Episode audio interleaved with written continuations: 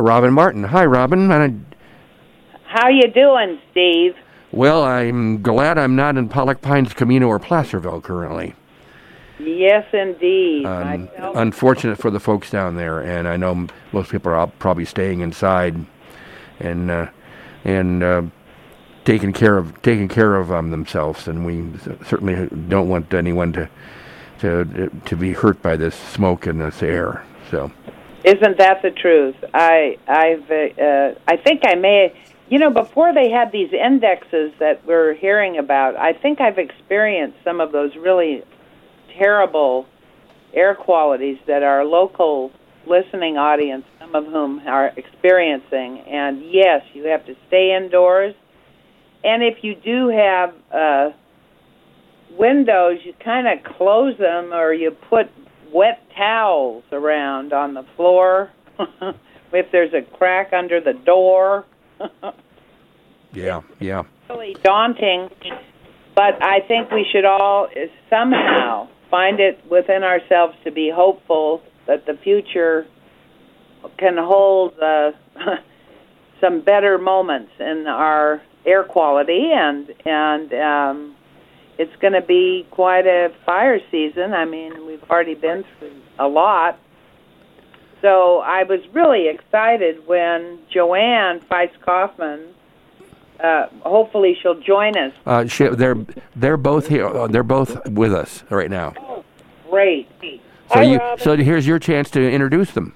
yes, I, I really want to introduce them because they're such good friends to me. Uh, uh, Jo Ann is Feist Kaufman, and uh, she is a retired fire scientist from U.S. Forest Service, PhD in uh, Forest Resources, UC. I mean, sorry, University of Washington, and she's done 24 years with the Forest Service consultant for Yuba Watershed Institute, Fire Safe Council, and a community volunteer. And with over 30 FireWise community fire hazard risk assessments, she is dedicated to improving fire safety, healthier forests and air in Nevada County and beyond. And I'm so glad you're here uh, and that you called me with this wonderful Leo. And I think he'll be joining us. Leo, are you there? I am, yeah. Thank you. Thank you so much for having me. I appreciate it. Well, Leo, what is so exciting about you is that you and your other friend, uh, Bowen Kyle, went to NU and graduated in 2017 and went to UC Berkeley and started this uh, uh, which is specializing in AI and data integration. And now you've returned home to use Ladris to help our community fight wildfires and probably other uh, events that need uh, everyone's attention in terms of things. Yeah. Yep. Yeah, absolutely.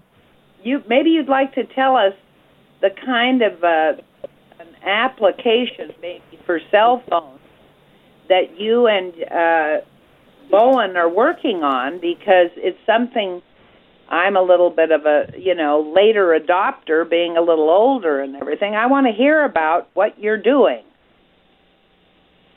Yeah, of course. So we are working on launching a community-facing platform um, to help homeowners and individuals and residents um, and small business owners manage their risk around wildfires and prepare for evacuations, be informed, and really just put as much data as we can into the hands of the people who need it most, which is you know county residents right here. Um, this being where we grew up, we understand the uh, concern around wildfires, and obviously during fire season, I mean it's pretty much daily um, that these things that these things happen and go out. So our goal is to put out both a mobile application and a web-facing application that will help um, homeowners and residents really see where fires are, um, how close they are to their house, and also what evacuations might look like if they needed to evacuate in their zone or in other zones um, throughout the county.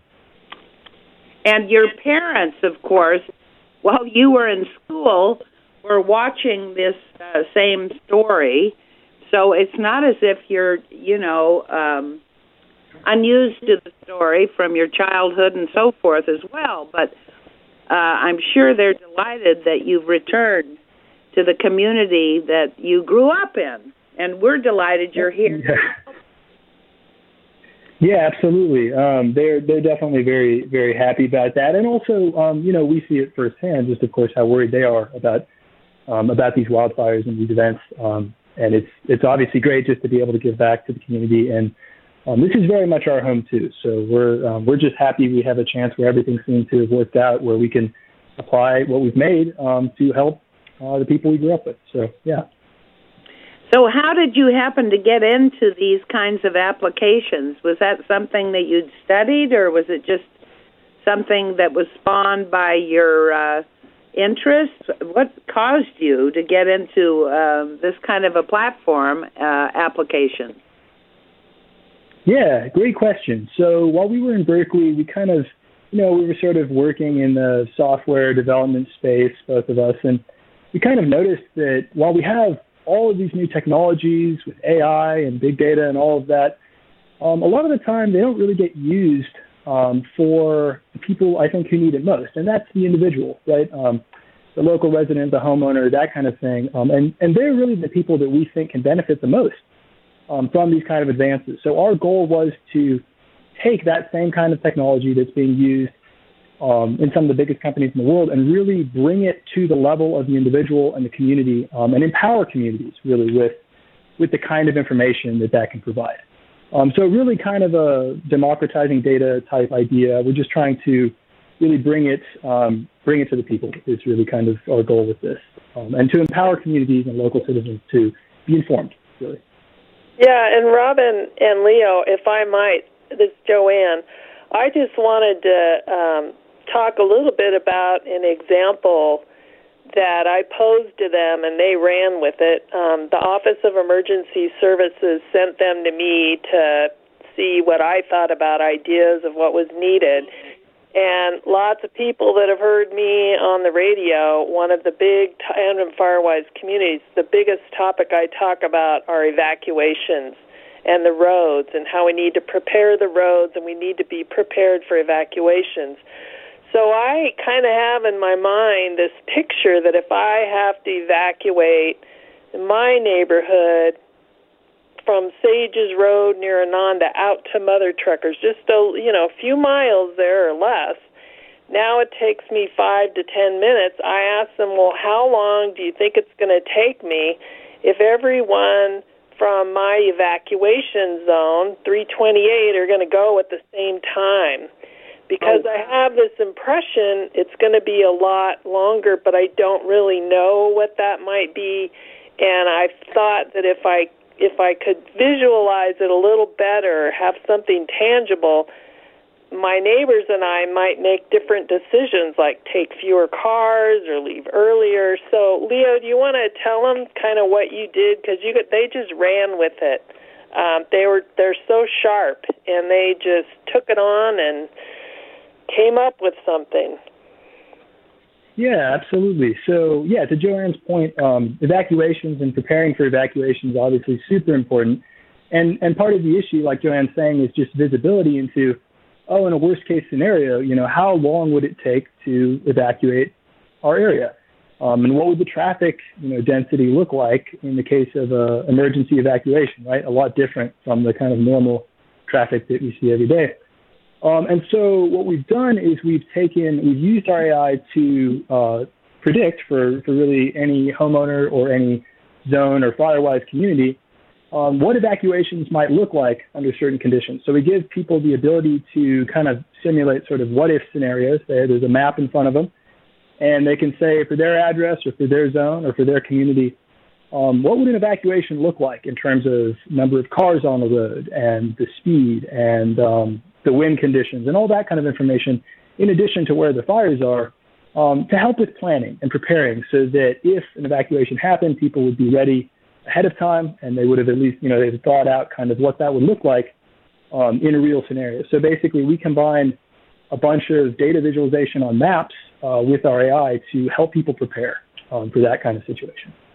Yeah, and I I thought, well, in my worst nightmare would take me 45 minutes that normally takes me 5 to 10 and surprising, shocking is that it could be double than that. Maybe not, maybe more.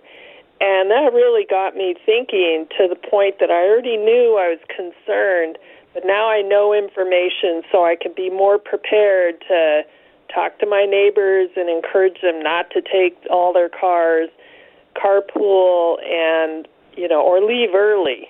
So to me, it was really helpful to just have that information um, so I could make a better decision. Well, I certainly yeah. am with you on that score. And then there's also the people out here and elsewhere that have animals that they have to transport, which can add to the confusion, we'll call it, at that time. So these well thought out plans can help at least uh, get them thinking how to do this. That's what I find really uh, wonderful about what you've been up to. Can go ahead, tell us more, please. And I do uh, think that later we'll take uh, calls from the audience who might be interested to know other questions in relation to this. And the number, by the way, to, to call later on is 530-265-9555. That's 265-9555 in the 530 area code. And and Leo, maybe you can kind of go backwards a little bit and talk about how you approached um, Nevada County OES and started talking to them because I think it's really important that you haven't just done this in a vacuum. You grew up here, but you've talked to lots of people, and you started right there with the people that are in charge of emergency operations in the county. Yeah, absolutely. So, uh, Nevada County Office of Emergency Services, we uh, have worked with them for the past month or two um, to really try to figure out how we can put this out in a way that can best serve the community and the first responders um, and the operators who are working, you know, in these situations to get people out. Um, and again, that's something we're also trying to bring to the table. Really, is a platform that can bring in multiple stakeholders. So not just the first responders, but also the homeowners and also the small business owners, and really um, a kind of it takes a village mentality to really kind of get everyone involved um, in the process of preparing and, and, and, planning for these kind of events.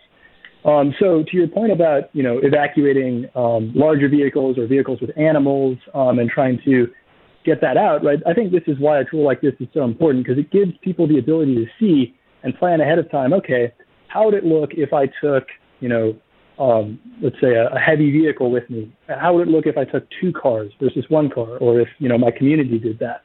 Right, and sort of letting people mock up and see um, ahead of time how their actions can have a tangible impact and ideally a tangible improvement um, to making sure that um, people's lives are safe and they're able to get out when they need to um, and be prepared. Yeah, so for sure, I think the focus is on really um, personalizing it and tailoring it to each uh, county resident um, who has a vested stake in making sure that they're safe from fire. Absolutely. That's wonderful. That's really wonderful. We're we're uh, anxious to hear more from you and Jo Ann about this whole matter because uh, we've already seen how impacted it was for um, the radio station when they gave out information to find out your zone you know, what number you're in and so forth, and how those lines kind of got, you know, crowded just by mentioning it, and then having to talk to people in their cars, hopefully had the radio on and try to get them to disperse from areas where emergency vehicles and firefighters are working to uh, help the situation. Yeah, Leo, maybe you can kind of describe what the screen might look like from a community member standpoint and uh, you know how that relates to the Nevada County dashboard type of information because that's why you've been working with uh, OES is you didn't want to reinvent the wheel. You wanted to be complementary and add value to what they had. Right. Absolutely. So I think that you know for example when so first off, um, everyone who uses the platform gets an account tailored just to them. So when they log in, shows them their zone, and they know immediately. They don't have to search for it. They don't have to look for it. It's right there in front of them always, whenever they log in. Um, and it's really the focus is on tailoring it to whoever's using it, right? So if you log in in your zones, let's say 328, it'll put you right there. It'll show you your potential evacuation times, what the traffic flow will look like, and it'll let you kind of uh, mock up some what if scenarios. And this same information, to Jo Ann's point, is then also available to the operators, the first responders who are working to get people out. So it's a way to bring together both the people who are being evacuated and the ones who are managing those operations um, in a way that's very tailored and personalized and custom to sort of each person using the platform. Because I think that our goal really always is to just put as much information as we can in the hands of homeowners, right? So not just um, what your zone is or what the evac times look like, but how close is the nearest fire? What's the wind and the weather information, you know, in that area as well, and things like that, just to because that's what people want to know, right? Like when you when you hear the code red go out, you want to know where is the fire right now and where is it going, and you know, do I need to get out or not?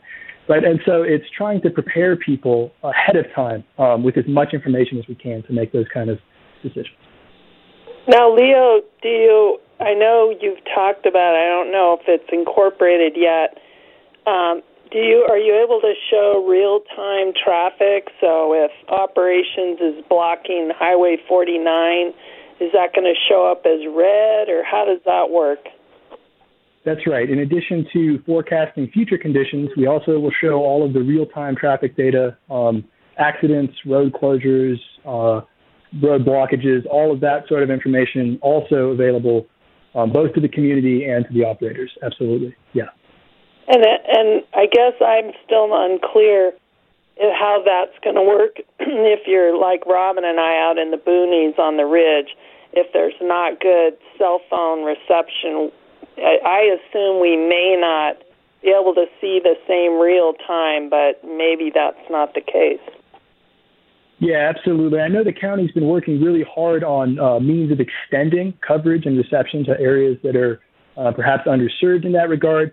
And we're also working on finding ways to do more offline caching and just a means of providing um, what information can be provided even in areas with low coverage. But absolutely, um, that's definitely something to work through, and we're we're excited to kind of push the boundaries there. Yeah. So, uh, Leo, maybe you could talk about the other um, problem or challenge I posed, and that is, you know, I've been and I've talked about this many times, Robyn, on the show, yeah. is the importance of clearing, reducing fuels and vegetation along roads. And I've talked a lot to the county about it. You know, they need to really figure out a way to prioritize along the routes that we use the most. And how far back does it need to be done? Is the 10 to 15 feet enough? Usually not.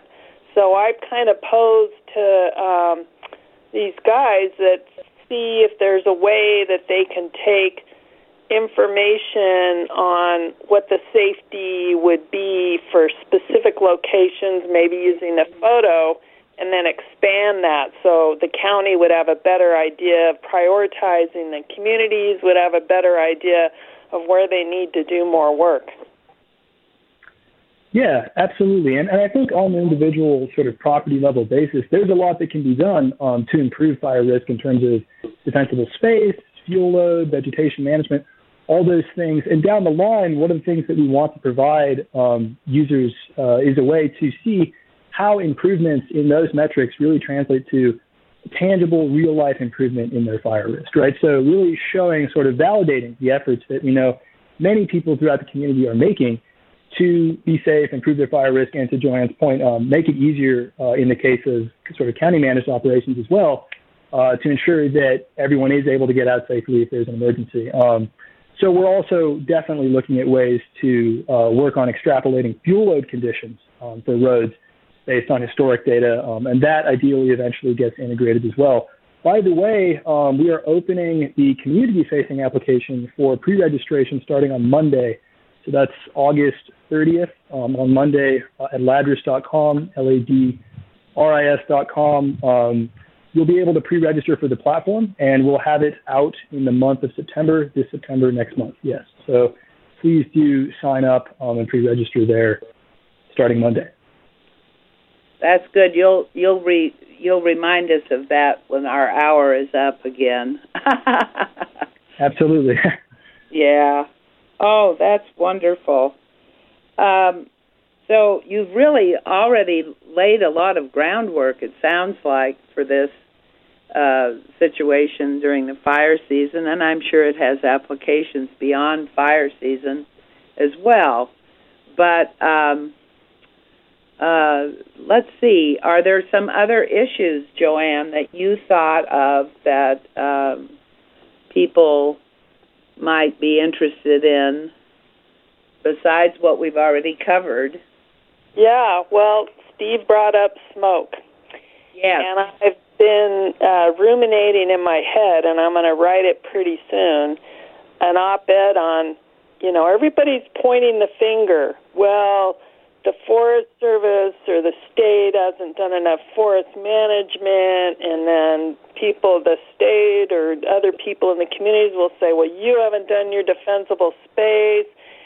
And the end result is, in part, you know, pointing the finger doesn't help. We actually all have a role to play, and we all produce smoke when these things burn.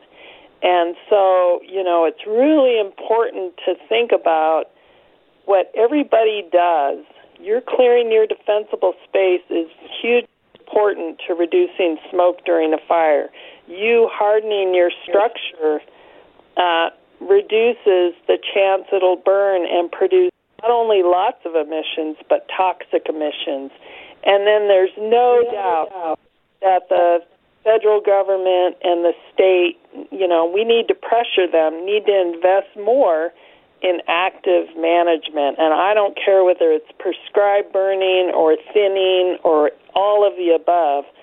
Um, we all need to take responsibility for what's going on. And the smoke doesn't have to be this way. Sure, climate change makes it worse, but um, there wouldn't be as much smoke if there were less fuels to burn. Isn't that so true for all of us?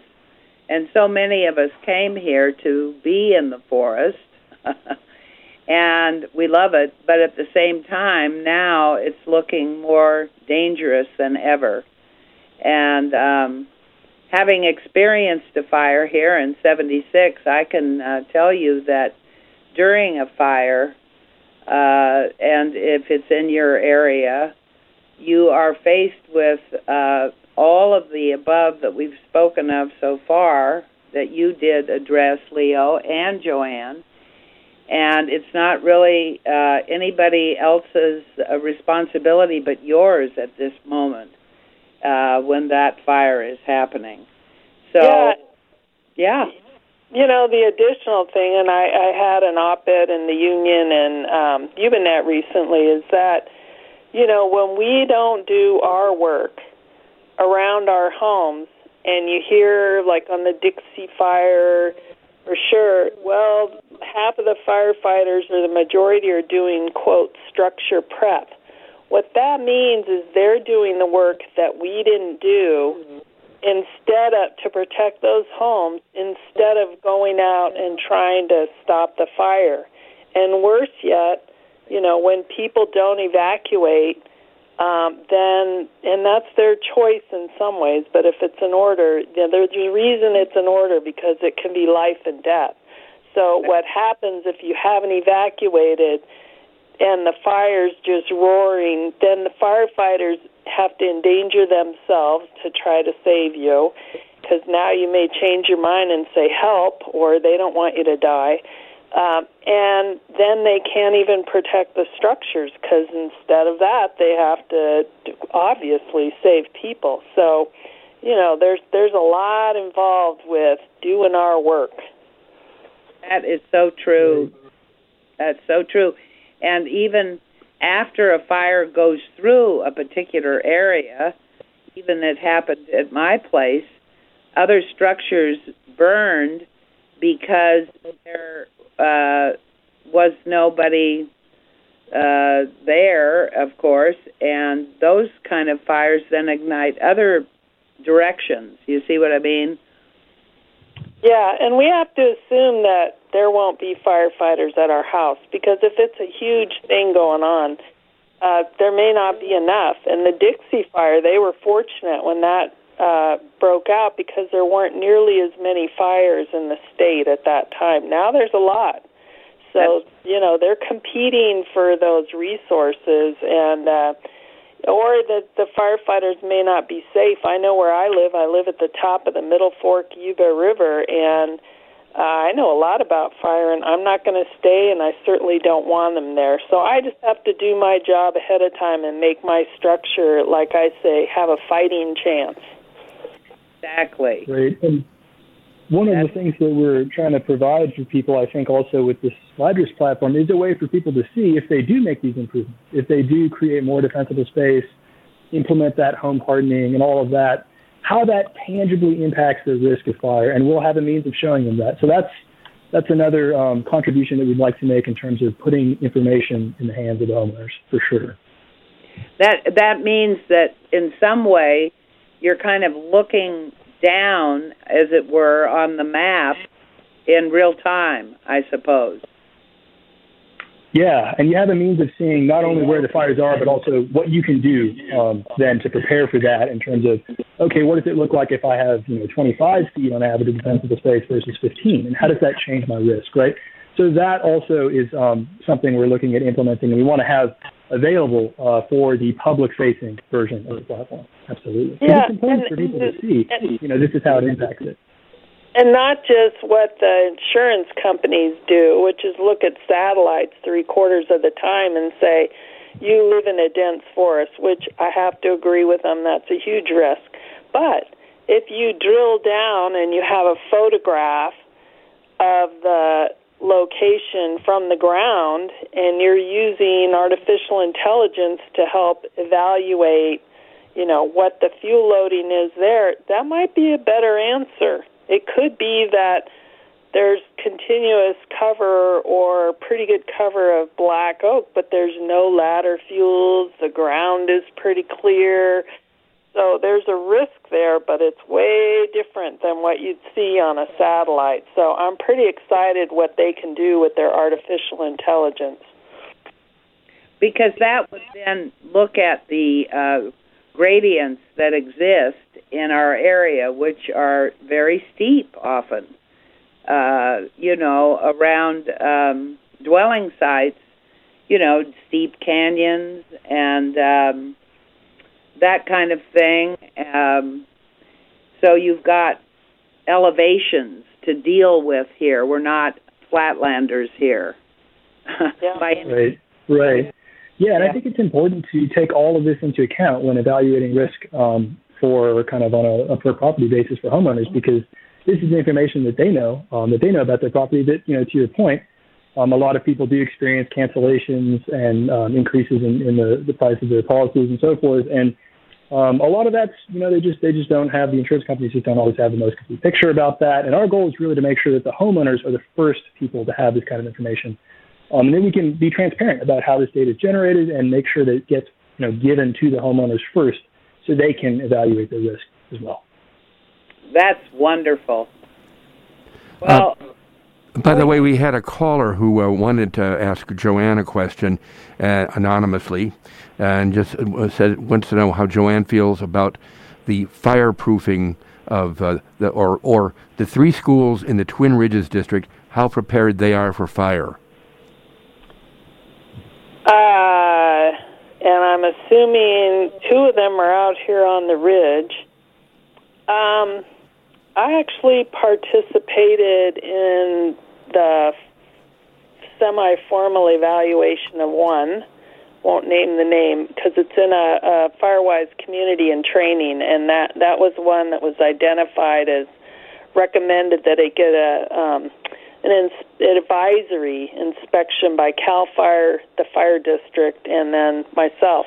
So we did that, and there were a lot of good parts to it. You know, the, a lot of these schools have a lot of green lawn. That's good. A lot of them have open canopy. But like almost every other place, there's areas that they could improve and i'm assuming since they got that because I, I we gave them i don't know 20 or 30 specific recommendations that and photos to go with it that they you know moved or removed more of the vegetation within five feet of the structures and looked more at you know vegetation around the playgrounds, etc. But I can tell you that Seven Hills School has removed hundreds of trees in uh, cooperation with or collaboration with the Fire Safe Council in Nevada County, getting free um, tree uh, remove well not necessarily removal, but cutting them down and either chipping or cutting the trees up from the California Conservation Corps. So I know some of that's been done at one of the schools out here in Twin Ridges, um, and you know they're they're always looking to do more of that. So I think there's progress. I think there's good parts. I think just like a lot of homeowners, they can do more. Well, that's for sure. And I know that the areas um, around the Dixie fires have been uh, a lot of it is big meadows, but then it goes into the mountains, and uh, we don't have that many in quote big meadows here in our area anyway on the ridge, and um, it's somewhat true I suppose, in other parts of uh, the adjacent counties, uh, which would be um, Yuba County and um, Sierra County. And there's also Placer County, which we know how difficult it is for their uh, circumstances right now. So, um, yes, these are real important issues, and other public buildings and businesses as well are, of course, heavily impacted by this, and uh, even water in in certain areas is a, at at a minimum compared to other years. So there are a lot of issues to contend with. Yeah, and whether it's a school, a fire station, a store, um, community center. I mean, really, the place to start is the um, defensible space guidelines that Cal Fire has for every structure. PRC 4291. It's on their website. And then for those type of public spaces, I think it's important to go, you know, as much to the, you know, sparse vegetation end as you can because people may be gathering there. And a lot of these structures are more ember resistant. Some of these schools have non flammable siding or they have enclosed eaves or metal roofs. So, you know, some of them are in good shape and others are older and like a lot of homes, they just have some improvements to make. Um, is it? Uh, would this be a good time to start taking some phone calls from uh, uh, our listeners? I think it's fine. What about you, Leo and uh, Jo Ann? Yeah, absolutely. Definitely. Yeah. Okay, we have a caller. Hi, you are live on the air. Hi, I was just wondering, you know, some of the stuff that you're talking about with this program and the analysis. I'm wondering, can it be used uh, for community growth factors as well, just to see as far as when we talk about population growth, talk about uh, you know, the roads and what they can handle for the population that we have here. So not only in just an emergency situation, but use it the same for a day by day for uh, Nevada County growth factor. Yeah, that's a great question, and absolutely, um, population assumptions and demographic assumptions um, absolutely are taken into account during the analysis, and we'd like to open up to the residents a way to alter some of those assumptions. So you can say, yeah, you know, what if uh, the population did grow, or what if, let's say, there was a special event being held that temporarily increased the population, and how would that change evacuation scenarios and, and traffic flow? Definitely, absolutely. So it, it sounds like right now, are you trying to make this program that it's accessible for uh, counties, cities, states, or are we looking at just right now going to general public? So we're um, we're looking at partnering both on a county level and ideally later down the road on a state level um, on the operator side of things, on the first responder side and the government side. But um, the public facing platform will be available first, and that's what will go out to the community first. And um, to help us get it out there and drive adoption, um, we're absolutely looking at partnering. We've worked pretty closely with uh, Nevada County OES, um, and we're working with them to see how we might be able to start getting it out and into the hands of uh, the homeowners as soon as we can. Absolutely. All right, great. I guess that's good for me. And thanks for the call. Thank you. Thank you. And we have another caller. Great. Hi, you are live on the air. Hey, um, this is more likely than you might think. During the Bennett fire, I was in Auburn, and I lived in an area that was not yet in an evacuation warning. So it was still safe for me to get home, but I needed to know which roads were closed, which areas I could get to, what traffic was where, so that I could get home so I could pack up if I needed to get into the evacuation warning uh, potential. So it's kind of a backwards uh, evacuate, but it was before the evacuation started. I hadn't figured out how to get home. Um, and I suspect there's going to be a lot more of that happening than you might think, and something to be think about for this app. Yeah, I think you're absolutely right. Um, and that is why I think also to Jo Ann's point earlier, we'll definitely be providing real-time traffic data and also, um, you know, where there are closures, where the road's been shut down, um, incidents and such like that, so that if you happen, like you're saying, to not be at home and you still need to plan, you know, how this is going to look in the event of an actual evacuation or even before the warning, um, we definitely want to provide homeowners that capability, and that'll be that'll be ready to go when we release the app. Yeah. Excellent. Thank you. I have to say that I walk around with my go bag in my car right now. Yeah. Yeah. Yeah. I, I remember the 49er fire that way. Many of my friends that we even evacuated thinking the fire would jump across the canyon again. Um, the, everybody was driving around with all their belongings, so to speak, you know, their important things. And uh, that was just the state of the event at that time. Oh, and by the way, I just wanted to mention that our phone phone number is 530 265 9555 if you have a question. Um, that's 265 9555 uh, in the 530 area code, or question or a comment. Yeah, and you know, along those lines, I finally said I'm too old thinking here, and I got to get modern. And the uh, lead of the Coalition of Firewise Communities in Nevada County, he said on a, a meeting we had not very long ago, you know what? Put your important documents on the cloud. And I'd been very resistant to that, but I have to tell you, as soon as I did it, I have like this big sigh of relief because I I have a you know fire resistant safe, but I know enough about fire temperatures. I don't trust it unless I bury it in the ground. And so now it's like this huge thing, and I've scanned most of my family photos, and they're on the cloud. And so, really, I just need a few things, and the more we can really do that, it'll it'll let go of a lot of anxiety of because you you don't always get to go back in. That that's really um, and i'm sure that could be very very frustrating for people. I know that's happened in some of these recent fires That's so true, Jo Ann. I've got the cloud myself. so, what else, Leo, would you think of that uh, would be pertinent at this time? And we'd love more at five nine five five five, area code five three zero, uh, for call-ins. What else, uh, Leo or Jo Ann, are uh, good ideas?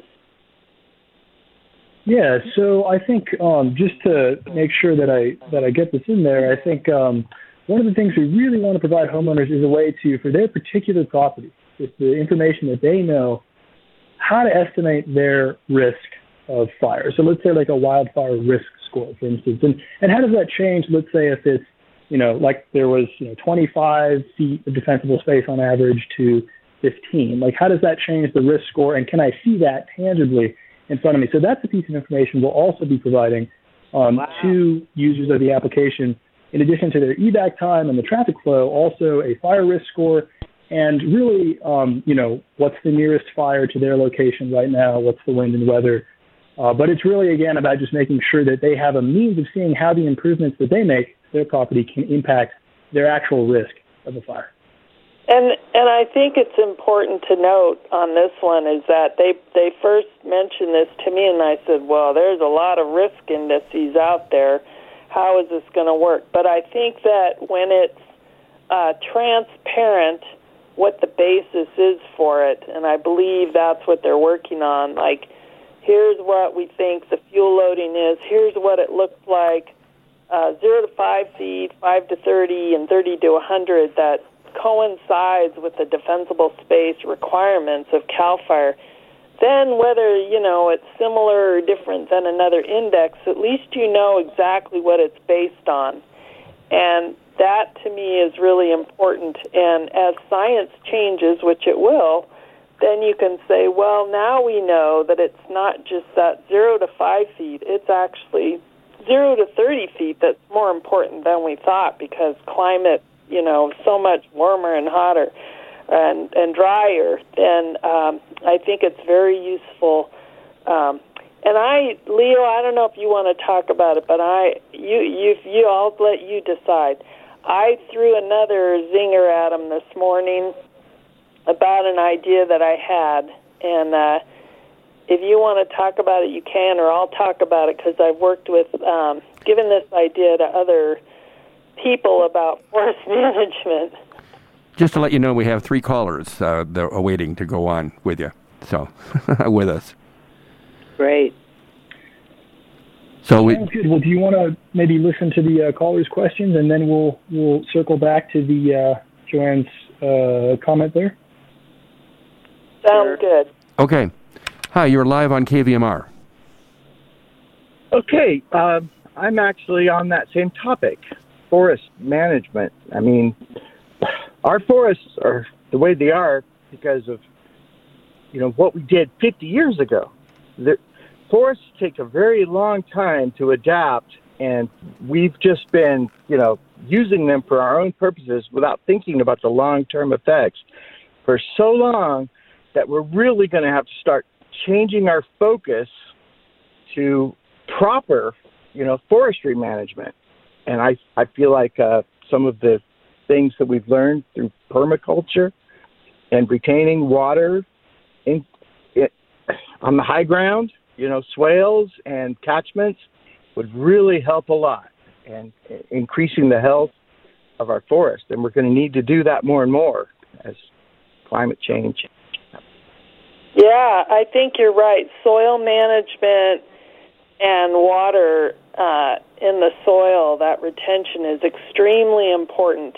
And one of the things I've brought up in the past that's kind of the other side of the coin to that is when we have such high density of trees like we never had when fire was playing its natural role, uh, there weren't so many straws, as we call it, in the glass of water. And now each tree, you think of it like a straw, and it's drinking water out of a limited supply of water in the soil. And so, you know, just thinking about how we need to reduce the number of straws. And depending upon how steep the area is, whether it's in wilderness or not, um, really can inform us to the best way to do that. So, in a lot of places, it's going to be the combination of thinning and burning. Some places up in the wilderness or steep areas may be more burning, and that's going to generate smoke. But I totally agree with you. We really have to think about protecting the soils, however we do that. And Yeah. Sure. Yeah, well, I don't think burning is the best way. I mean, I think putting the trees back into the soil. You know, you you you chop them down and you let them rot in place. Well, you know what? That's. That works in some environments, and in the dry Mediterranean environment, and it's getting that way. Decomposition is not always very fast, and in fact, you know, when we think about the um, dry forest ecosystems of the Sierra Nevada, certainly most of them, fire was an important decomposition process. and it left some organic material and released those nutrients back into the soil. Whereas right now, it just accumulates. And if you go to the base of these old growth trees or pine trees, sometimes that litter and duff is, you know, five, ten inches thick. And that may be holding water in, but it's also an incredible amount of fuel. So, you know, you kind of got to look at it all. I agree with you that you don't want to just like strip it bare and compact the soil. Um, but you also have to realize that that's a huge fuel source, and it never it doesn't come back to the fact that there's you know if you cut the trees down and masticate or chip it all and leave it, that's still fuel. Well, I, fuel fuel up in the air is one thing because that catches fire so easy and it just burns like a candle. But fuel on the ground kind of stays damp and it's not quite as. But I I, I should let someone else talk now. yeah, yeah, we've got several callers, so um, thank Yes, thank you very all right. much for your comment. You- And hi, you are live on the air. Hi there. Hello. You're Hello. on. Hi. I have a question for um, Kathy with regards to shade and what trees we could we might plant um, to hold the soil and to shade our homes and properties, and especially shade the schools. Those kids are out there playing in the hot sun. We have a heat emergency also. Um, my second question is for the OES people: Are you partnering with Gold Country Stage to um, either place on the route or dispatch buses to apartment buildings and and businesses that have a large number of employees when there is a fire, which would have helped with evacuating the Brunswick Basin the other day. Okay. You know, I'll let you go first because that's a great point I haven't thought of. Yeah, that is that's definitely a great uh, great point. So while we don't necessarily we don't speak for or represent Nevada County OES being a private company, um, that is definitely a very good idea. And in our discussions with them, we'll be sure to mention that. Um, we do work pretty closely with OES, so um, I think that that seems very reasonable. We'll we'll definitely bring it up to them. As far as um, Thank it's you. Jo Ann, not Kathy, but she's a good person. But as far as what you can plant um, that'll provide shade, you know, as long as it's the crowns are not touching the building and there's not a ton of them around, hardwoods are the best thing, deciduous trees, because they have less crown volume or crown fuels than conifers do. And the idea is just to keep them pruned up and rake underneath them or have the green lawn. So, you know, that's, I have a lot more black oak that I've retained around my house than the Douglas fir pines for that exact same reason. Um, so, hardwoods, but still, they don't have to be dense. Uh, you know, I agree, the kids need shade, though. So my suggestion is fruit trees, because that's what's working in my little yard. Yeah, So great idea. thank you for all the work you are doing to help save our environment and protect us all. Bye. All right. Thanks. Thanks very much for that call.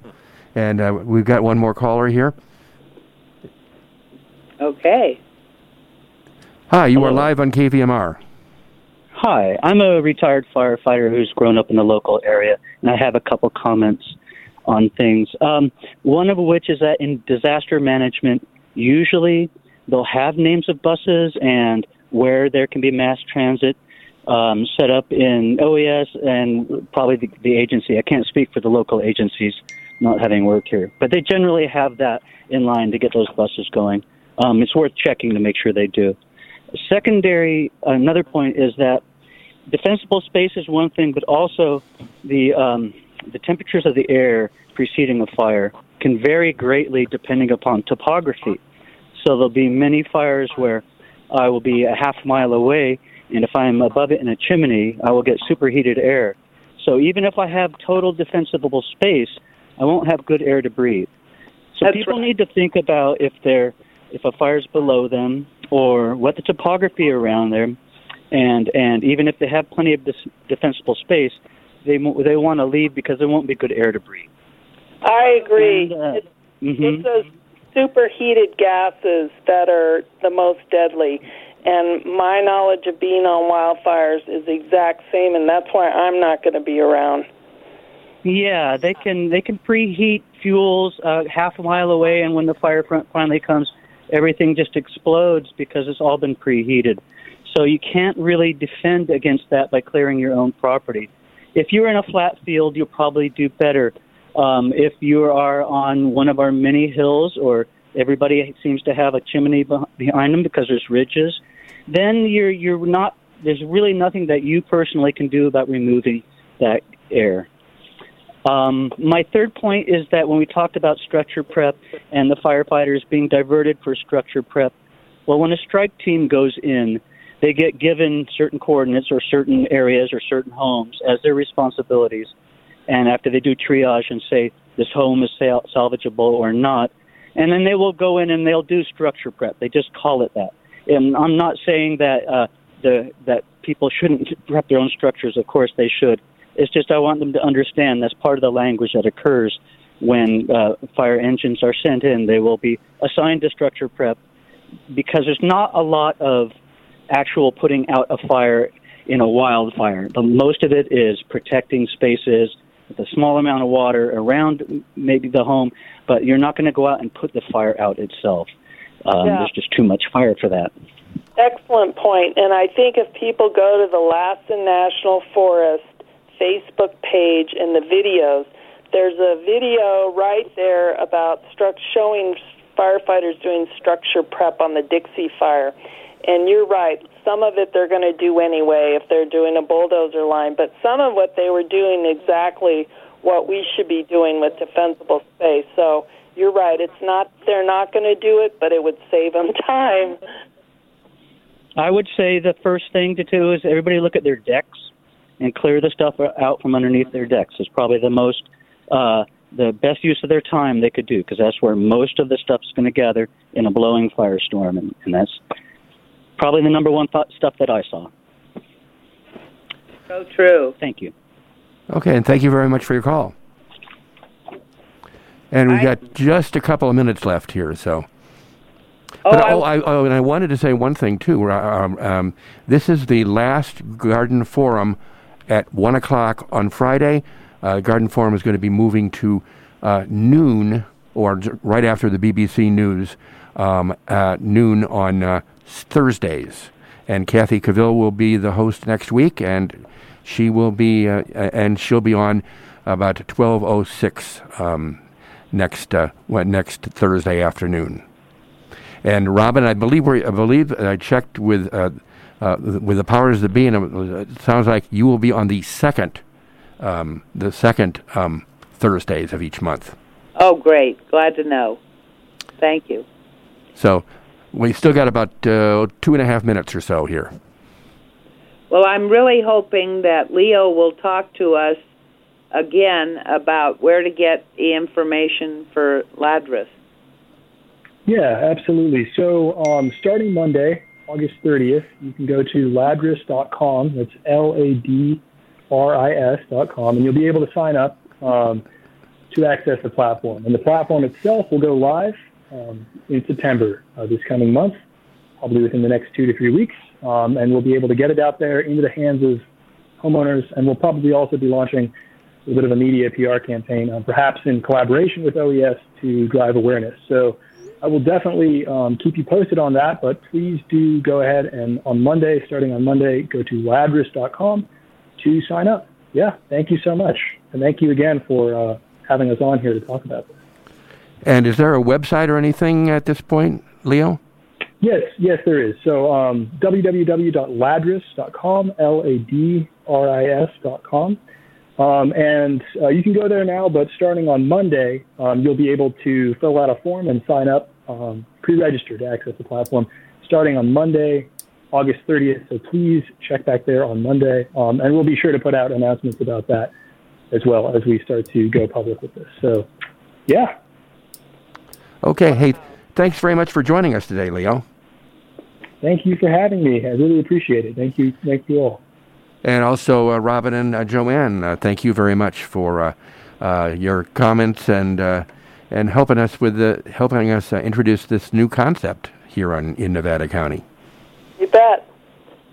I'm delighted that this is happening, and uh, it's not just uh, the Garden Forum; it's the Forest Forum too. And when I say forum, I mean F O R and then new dash and um us. All right. Are you going to Scarborough Fair? Parsley, sage, rosemary, and thyme. Garden Forum is moving. It'll be on Thursdays at noon, the first two Thursdays of the month. So you've got a chance to have a monthly luncheon date with Kathy Cavill and Robyn Martin, plus a three-day weekend in your garden. Kathy will host first Thursdays, and Robyn will be your MC the second Thursday each month. Whether it's herbs, organics, flowers, foods, fire preparation, or just those pesky pests you'd like to leave your yard. Garden Forum is the place to call in and speak to Kathy and Robyn with your questions, comments, or suggestions. That's Garden Forum. Parsley, sage, rosemary, and thyme? High noon on the first and second Thursdays. Where else but KVMR?